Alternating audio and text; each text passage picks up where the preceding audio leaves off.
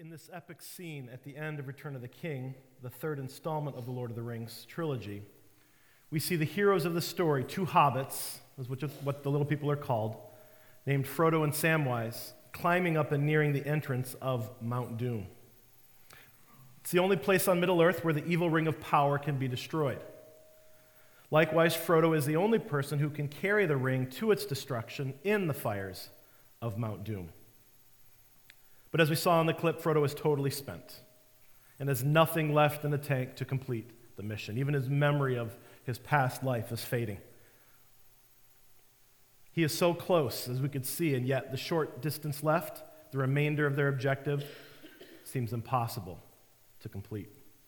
However, Frodo is not alone, but has beside him on this mission his loyal, hopeful, and unwavering friend, Samwise Gamgee.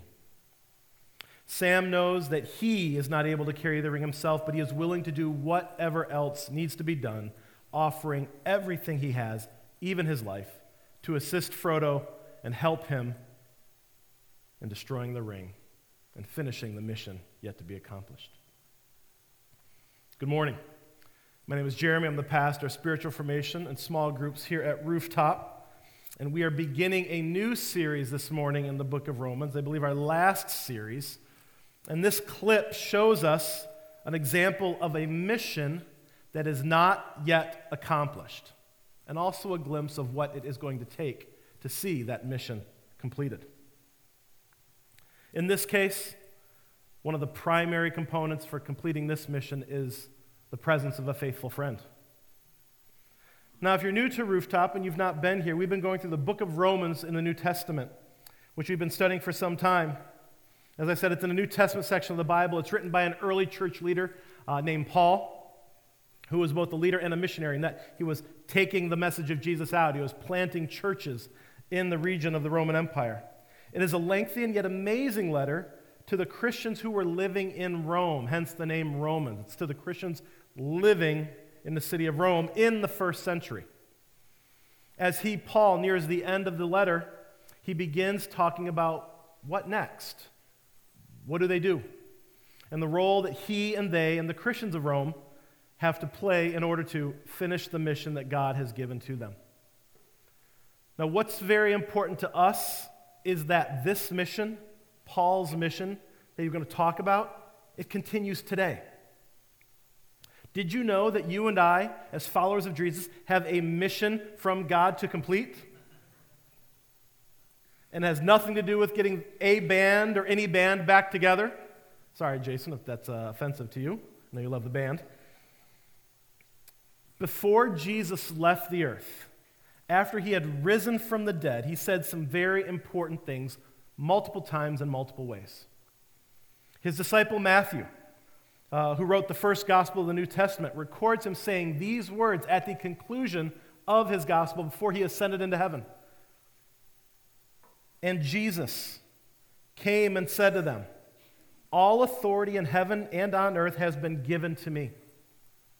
Go therefore and make disciples of all nations, baptizing them in the name of the Father, and of the Son, and of the Holy Spirit, teaching them to observe all that I have commanded you. And behold, I am with you always to the end of the age. Mark who's the author of the second gospel and was Peter's right hand man for many years. He records Jesus saying similar words at the end of his gospel letter.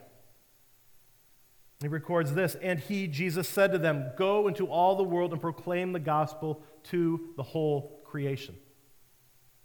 And the brilliant physician Luke, who wrote both the Gospel of Luke and the book of Acts, the account of the early church, he recorded Jesus saying this in Acts chapter 1, verse 8 but you will receive power when the Holy Spirit has come upon you. And you will be my witnesses in Jerusalem and in all Judea and Samaria and to the end of the earth. Now, these words were written and spoken a long time ago, but over the centuries, the mission has continued.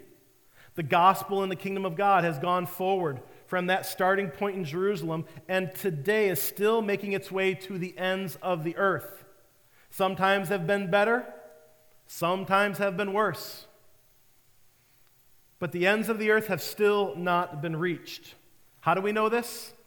Well, we know this through studies that have been done about people groups and languages that have yet to hear and have the gospel available to them. But Jesus speaks to this in the book of Matthew when he says in chapter 24, and this gospel of the kingdom will be proclaimed throughout the whole world as a testimony to all nations, and then the end will come. Why is the end not here? Why has the end not happened? The mission isn't done. It has not yet gone to the ends of the earth. What is the end that he's speaking of? Well, it is Jesus Christ, as the Bible recounts, returning in the same way he left, coming down to this broken and difficult world and making right all the wrongs, making perfect what has been corrupted, and bringing peace at last to the entirety of this world and this creation. You and I here today, we have received the task of finishing the mission. That's what, in part, Jesus is saying. He's saying, You, those of you who are still here, it's up to you to help finish the mission.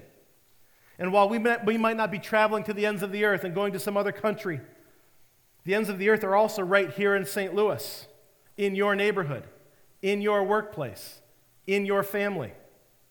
There are people whom God dearly loves, who he wants to reach with the knowledge of the gospel of Jesus Christ.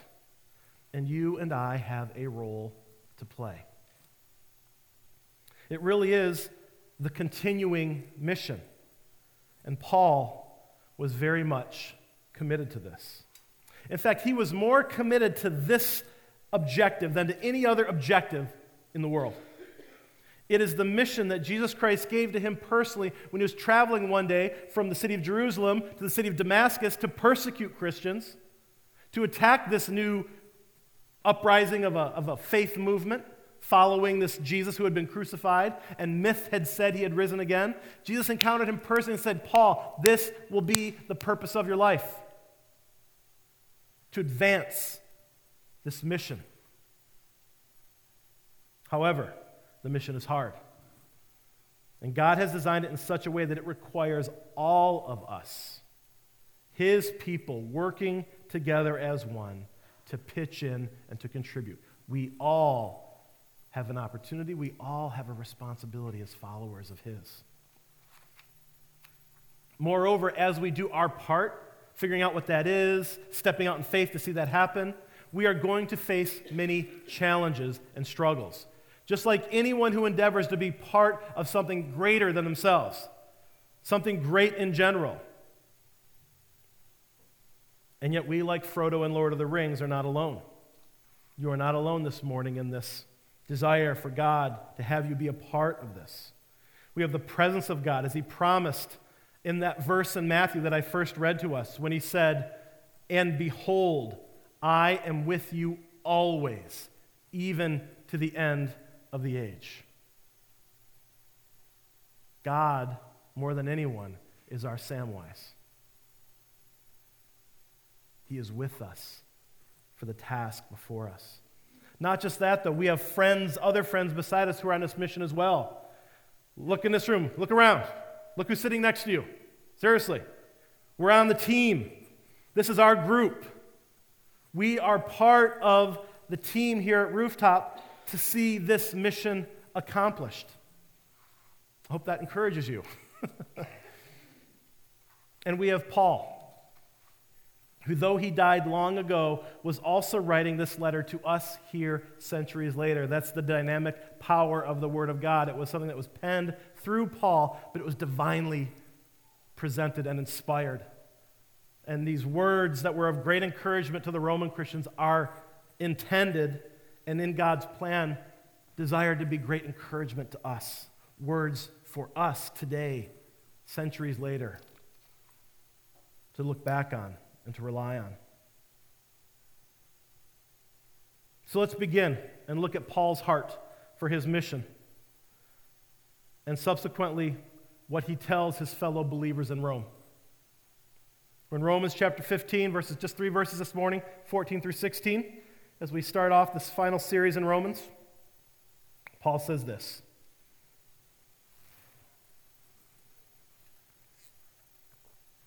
I myself am satisfied about you, my brothers, that you yourselves are full of goodness, filled with all knowledge, and able to instruct one another. But on some points I have written you to you very boldly by way of reminder, because of the grace God is given, excuse me, because of the grace given me by God, to be a minister of Christ Jesus to the Gentiles in the priestly service of the gospel of God, so that the offering of the Gentiles may be acceptable, sanctified by the Holy Spirit. Now, moment of honesty here. It is one of the great mysteries of the universe, and especially within Scripture that God, who has an all important mission to accomplish, has handed that mission over primarily to you and me, his people. It's in our hands. With all of our failures, with all of our sinful tendencies, all of our struggles, all of our doubts about others, about ourselves, all of our weaknesses that are revealed, reveal themselves on a daily basis, he has given us this most important of tasks. Reaching the world, whom he loves so dearly, with the message of the gospel, which is, and by way of summary, that salvation from sin, condemnation, judgment, and ultimately death through faith in and a relationship with Jesus Christ is available to this world. Now, do, God, do I admire God for this decision, or do I think he's crazy? Well, Regardless of what I think, Paul has received his orders from God and is giving his life, every part of it, to see this mission accomplished. And we see this as he ventures off in verse 14 when he says, I myself am satisfied about you. I myself am satisfied about you. He's just written this very long theological, practical, this is who God is, this is what you should believe, this is how you should live. And then he says, I myself am satisfied about you. You being the church, being the readers of this letter. Whether you're the, the old school dude who knew me back in Jerusalem or you're the new, the, the new servant girl who just joined the church. He's not differentiating here who the you is. But he says, I myself am satisfied about you. Now, these are strong words of affirmation from Paul to the believers in Rome, who, much like us, probably felt very unsatisfied about themselves as they were trying to survive each day against the hostility and evil all around them in the capital of the Roman Empire. And think about the struggles that we face against, knowing our past, our decisions, our failures. Imagine what it's like to survive and what it requires of a person to survive in Rome. Most of them poor and outcast, the occasional person of wealth. But that's who the gospel was for. For everybody, but it was the, the weak the outcast that most easily could respond because of the humility required. But then after that, how are they supposed to think of themselves? Paul helps them understand that. This is how you should regard yourself. I'm satisfied about you. And that leads us to our first point. Our first point this morning from this passage, and it's this every member is a minister.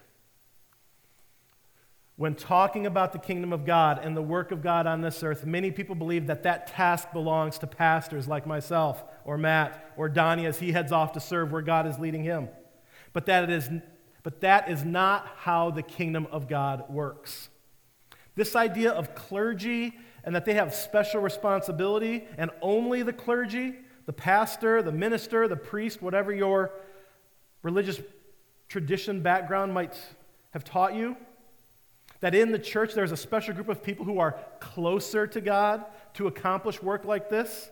This is not how it was back in Paul's day, but was and is a misinterpretation and misapplication that developed in the church during the Middle Ages.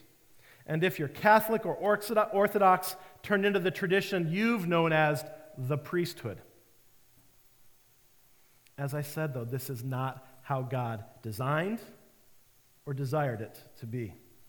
Rather, the Apostle Peter, of all people, is very clear when he writes this in 1 Peter chapter 2 verse 9 he says, "But you are a chosen race, a royal priesthood, a holy nation, a people for his own possession, that you may proclaim the excellencies of him who called you out of darkness into his marvelous light. And that's what he's done. He's called us out of darkness into his marvelous light. Do you know who Peter's writing this letter to? There's no city reference. He's writing this to just believers. This was written after Romans. This is written when hostility towards Christians in the Roman Empire got even worse. We're talking in the times of Nero and other emperors where Christianity meant a death sentence in some cases. Shoot, if you believed, whether you were old or young, male or female, rich or poor, he's speaking to you. Any living Christian. And he's speaking to us today. Does that include you? Are we living Christians this morning? Let's take a look at what he says, because it's a pretty important list, the bullet points that he goes through. He says, First, you're a chosen race, which means God chose you for a purpose. You are a chosen race. You are a people whom God forethought, I want you on the team. I want you in the family. I don't know your faith story. I don't know how you came about to believe and trust in Him, but know this morning that God thought of you before you ever thought of Him. And you're here in part, if not in full, because He said, I want you here. That's a big deal. Whatever you, you think you may not have to contribute, you were chosen, you were picked. You weren't the last kid sitting on the fence when they're divvying up for kickball who didn't have a team to go on. No, you were chosen by God. Secondly, a royal priesthood. Royal and priesthood. Not a priesthood, but we are considered royalty in the universe and creation as what we know and that which we don't know. That is which beyond our knowledge. We are a royal priesthood. Not me because I'm a pastor, but we, simply as followers, as true believers in Jesus Christ. Also, he calls us a holy nation, a people for his possession, that you, we, may proclaim the excellencies of him who called you. That's what Peter tells us about ourselves this morning. Every member is a minister. Regardless of how I feel about ourselves, regardless of our weaknesses, regardless of our failures and mistakes, regardless of our doubts, we are part of God's plan. You are part of God's plan. In the Lord of the Rings story, if you're not familiar, nobody would have thought a hobbit would play the role, a primary role in saving the world. And yet they had the main part. So too, you and I are called, drafted, enlisted, commissioned by God into this mission to have a primary role in what it is he wants to accomplish. I didn't grow up thinking this way. I grew up in a pretty formal Baptist church where you called the pastor by his last name. First it was pastor, and then it was last name. And it was, it was just kind of a stuffy type of culture. And the pastor was closer to God, obviously, and almost above reproach. Sadly, our pastor was very much reproached and more or less killed off our church in a matter of a couple decades. I went into the Marines. I had a significant calling from God right before going in, and I, I just felt He was leading me to, to be part. I, was so thankful for the grace He had shown me in, in Jesus, the transformation of my life, and I wanted to give back. And so in the Marines, I just did what I could. I helped guys. I, I, I tried to rally prayer gatherings. I, I didn't know what I was doing, but I was trying to, to be a leader, to be a light in the darkness. I got out, I went back to Detroit, and I got connected to a church there. Still just wanting to help, growing in my faith and understanding. And I heard Steve Andrews, who was the lead pastor of the church that I attended, speak some words for the first time. He preached this verse and this message every member was a minister. And I didn't quite understand it. I mean, I had enthusiasm, I had some energy, I had some ambition of what I want to do, but not everybody, right? And time and again, he drove home the truth. Every person is called of God for that purpose. And I'm so thankful for that. He taught me and thousands of others to think differently and to believe that God had called you and me, normal people, sitting in these seats right here, to something important in the kingdom of God. And for 30 years, and still going to this day, Steve, through the power of God working in the lives of ordinary people, and the church have sent out ministers, missionaries, church plants, established urban mission centers, and much, much more. People are still going out, and I believe in large part because he has preached and believed this truth that every member is a minister. It's our first point. Let's look again at verse 14. He continues in the verse that you yourselves are full of goodness, filled with all knowledge, and able to instruct one another. What's Paul saying here? Well, he's saying this, and he's, this is clarified elsewhere, but he says essentially, you have everything you need in this service. You have everything you need. For many people, this is one of the hardest truths to accept and believe. For we live in the world where we've been told of our deficiencies, and then our mistakes and failures in life have reinforced these discouraging thoughts and beliefs about the deficiencies that we possess. Who am I? Who are we? What can we really do? What do I really have to offer? I mean, God is God. He's got these great plans. I'm, I'm me. I obviously have no place, no real significant place in this thing that He's doing.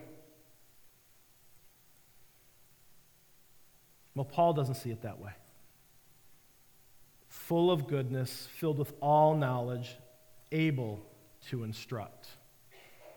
Paul reminds us of what God knows and believes about us.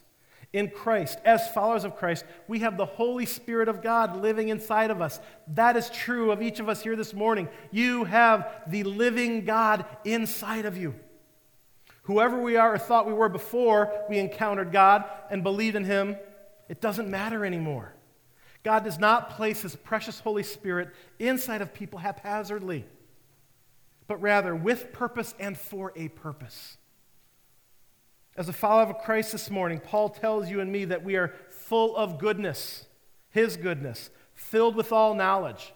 We have the Holy Spirit inside of us who will and wants to teach us all things about God as we will seek God for that. And also says that we're able to instruct. Now, he's not saying that you and I are all master teachers, but he's not calling us to be master teachers. He's simply saying you possess enough knowledge about God, about how he transformed you from darkness into light to turn around and help somebody who's a step behind you. This year, our kids have done, we homeschool our children, and they've, uh, they've been in various uh, extracurricular activities, but this year, uh, I started a speech and debate club for homeschool students uh, here in the Afton area. And while I speak in front of people, I've never had any formal training in debate. And I literally am learning the lesson the week before them.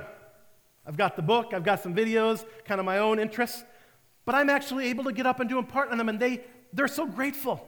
They think I like know everything. And I simply know the thing they know a week before they know it. But I love them. I care for them. I want them to grow. And so, you too have the capacity, you're able to teach simply by imparting that which you do know to someone who might be a step or two behind on this journey that doesn't yet know. It's part of the calling. It's part of the promise that we have everything that God knows that we need. He says it more specifically in 2 Peter chapter 1 verse 3. Peter says this His divine power has granted to us all things that pertain to life and godliness through the knowledge of Him who called us to His own glory and excellence. Two important phrases there His divine power, that's God's power, not mine. And secondly, granted us all things necessary that pertain. Not everything, but everything that pertains to God, to knowing Him to teaching, to leading. It's there. You and I have everything that we need. Every member and minister, we have everything that we need. And finally, in verse 15, we hear Paul saying the following But on some points I have written to you very boldly by way of reminder.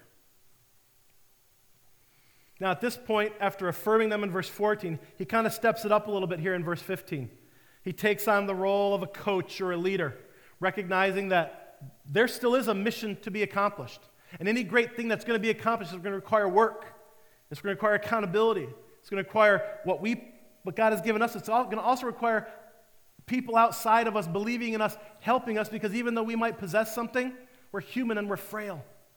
And we fall short, or we get discouraged, we face some obstacles and we, ah, I'm tired. We all need leaders in our lives, and that's what Paul is trying to do in the lives of the Roman Christians. We all need people who know us, who love us, who will both encourage us when we are weary and also who will challenge us to push harder when we need to step it up. Now, God's grace is what saves us. We are not stepping up to earn favor from God. But you and I know that anything of great value requires labor and toil on our part, and it's no different in advancing this kingdom that God is advancing. Paul deeply loves the Christians at Rome. And because of that, he invests in them and he cares very deeply about how they are doing in their spiritual journey. You'll see that in the rest of the chapter. It's phenomenal how that reveals itself. But you'll see that in the weeks ahead.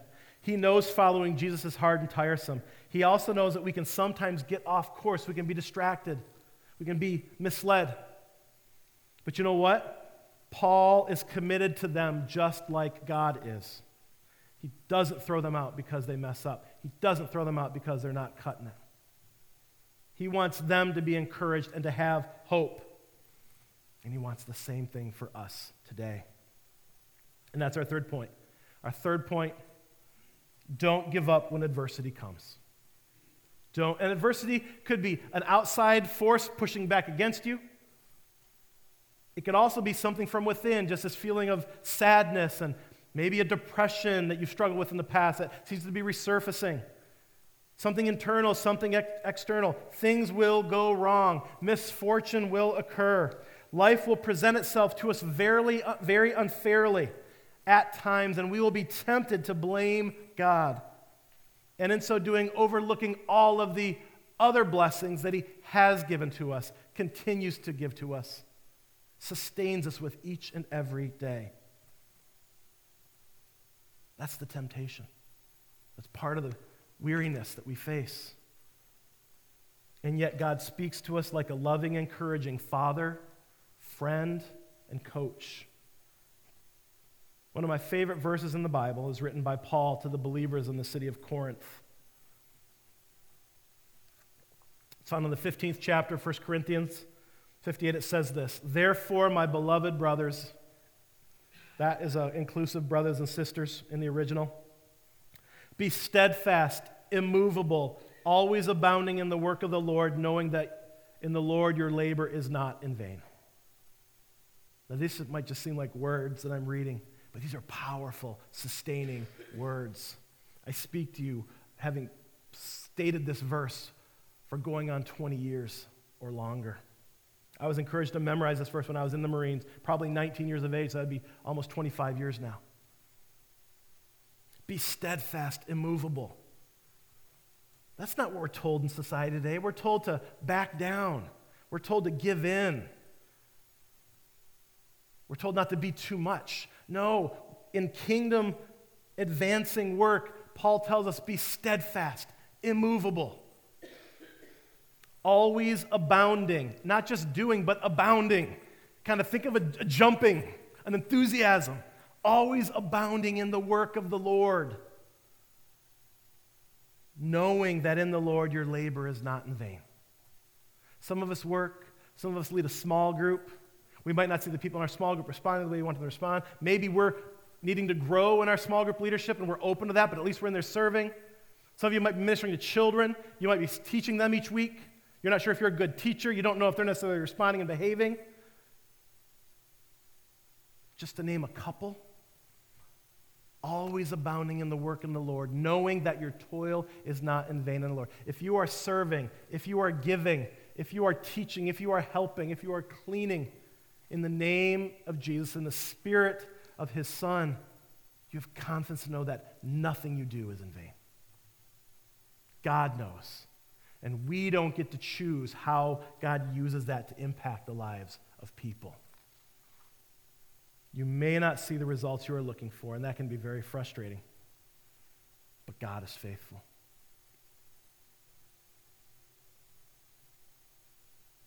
Every member is a minister. You have everything you need. Don't give up when adversity comes. There's a mission yet to be accomplished. Exactly what your role is, you might not know. I really don't know. But that's part of the joy of this journey is that not only is it enduring until he comes, and he will come, he's made that promise. Take some steps, take some chances, try some new things. Believe in what you aren't naturally going to believe about yourself because God said you should believe in it.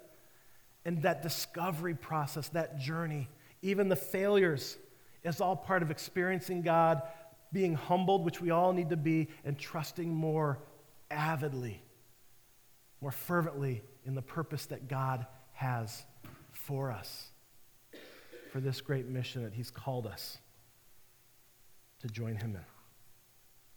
Let's pray. Father, we thank you that this mystery is true. This mysterious fact that you have called messed up folks like myself to accomplish this universe changing objective. Not just to see millions, if not billions, of people redeemed by faith and trust and love for Jesus and the power of the Spirit in them as a result.